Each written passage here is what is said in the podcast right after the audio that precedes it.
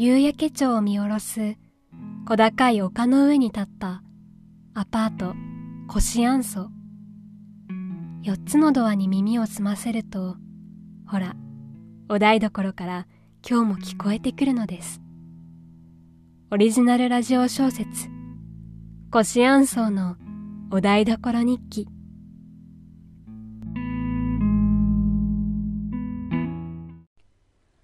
その日の夕方102号室のちゃぶ台には3人の大学生が集結していた。それぞれ分厚い教科書とノートプリントの束を手に真剣そのものといった表情でパソコンに向かい合っている。7月末大学の期末試験を控えた若者たちが学年トップの座を獲得するために目にも止まらぬ速さで筆を動かしている。というわけではもちろんなかった。よっしゃー喜べ匠先輩からおととしの過去問ゲット102号室の主、21歳の現役大学生、サクは、奮闘の末、ついに勝利の雄たけびを上げた。それを合図に、45分間、タイピングの音しか聞こえなかった102号室の今が急に騒がしくなる。いや、マジで匠先輩神だわ。こっちは仏教系の範囲の過去問をまとめんの、もうすぐ終わる。私らの単位多分救われたよ。白 T とジーパンにお団子姿のマイカが、ふーっとため息をつき、目の前の甲羅缶をプシュッと開けた。古代北欧関連の宗教も今回は出ないな。俺も次会った時飯をおごるってことで、前に授業取ってたやつから過去問流してもらった。そう言って、はらりと目にかかる前髪をスマートに払い抜けるのは、サクの親友、ハヤトだ。え、それしおりちゃんでしょ。ハヤト、それあなた普通にデート誘われてますわよ。今度は、ポテトチップスを箸でつまんで頬張りながら、マイカがにやけた。すると、サクが横から嘆く。はぁ、やっぱスケボーさらっと乗りこなしちゃうタイプのイケメンはモテるよなサクは三輪車も危ういもんね。はぁ、5歳の時から余裕で自転車こいでるっつうの。ああ、補助輪付きか。ありがとう、てめえ。ハヤトとマイカは、サクと同じ学部の同期であり、サークル仲間であり、親友だった。お団子ヘアがトレードマークのマイカは、パイナップルみたいに明るく、さっぱりした女子。一方のハヤトは、センター分けの前髪パーマがイケメンな、物静かなスケボー男子。若干アンバランスな3人の組み合わせが、絶妙な居心地の良さを生み出し、時には親友、時には悪友になる。今回はその後者の方だった。3人は試験前の最後の追い込みをしているのではない。一緒に受講している世界宗教演習の試験に向けて過去問を漁りまくっているのだ。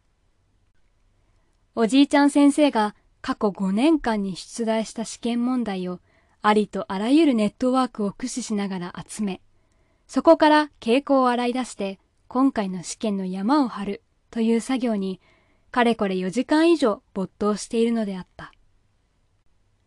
普段は真面目な隼人もこの悪行に参加しているのは塾講師のバイト時間と授業がかぶっていたからという正当な理由があった。マイカとサクは大学入学当時からこの手にはお世話になっているので慣れたものだ。10分後、マイカが4年前の試験問題を入手し、古代マヤ文明の宗教に狙いを定めるべしという結論に達したことで、3人の山張り作戦は幕を閉じた。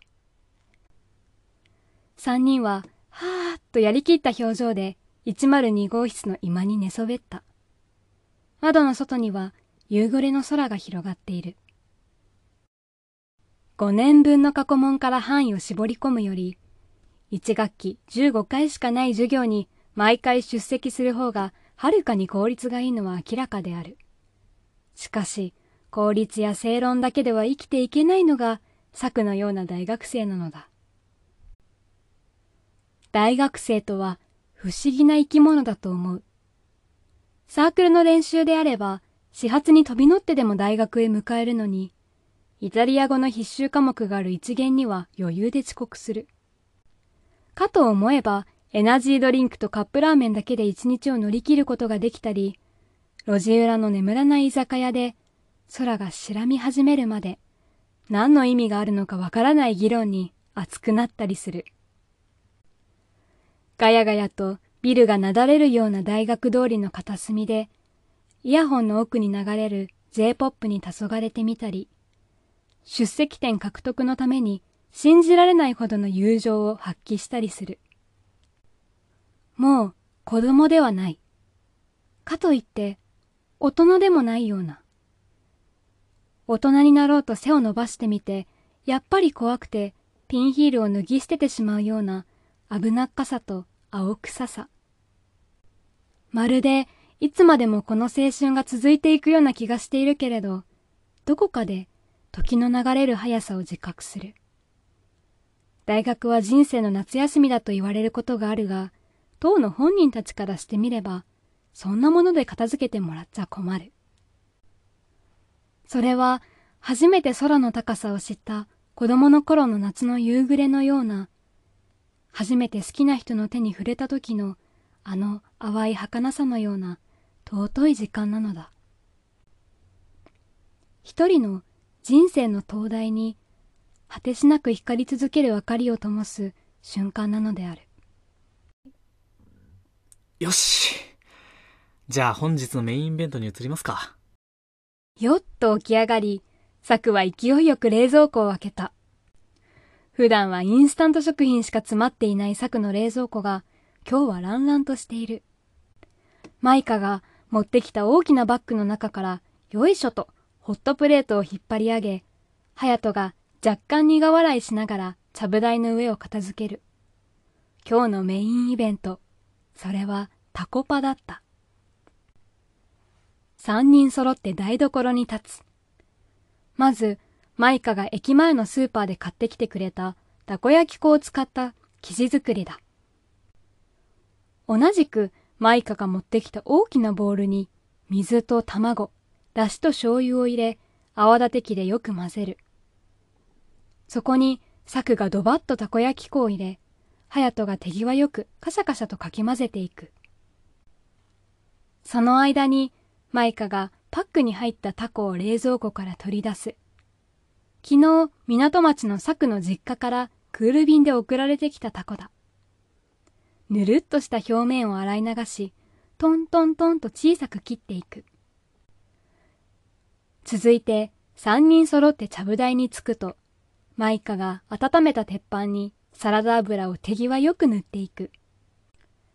それから隼人がそれぞれの穴の中に天かすをパラパラと入れる。一気にじゅわーっと香ばしい香りが広がる。その後に、サクがお玉を使ってトロトロの生地で穴をいっぱいにしていく。豪快に生地を流し込むサクを、タコの入ったボールを抱えたままのマイカが凝視している。なんすか？サクってさ、本当にガサツ。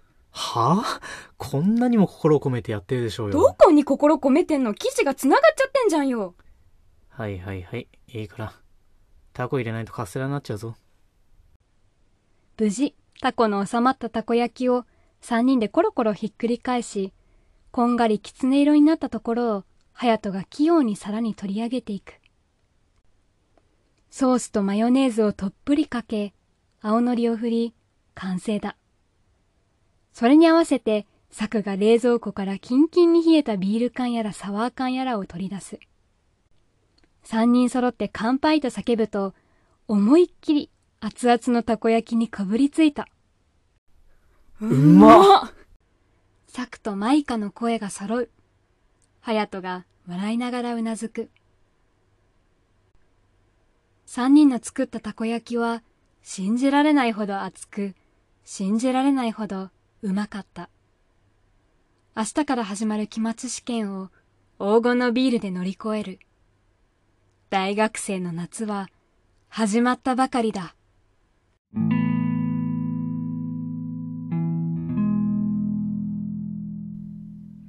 コシアンソーのお台所から切り取った私たちのいつも通りの日々に流れる美しい時間次はどの扉の向こうにお邪魔しましょうかそれではまた。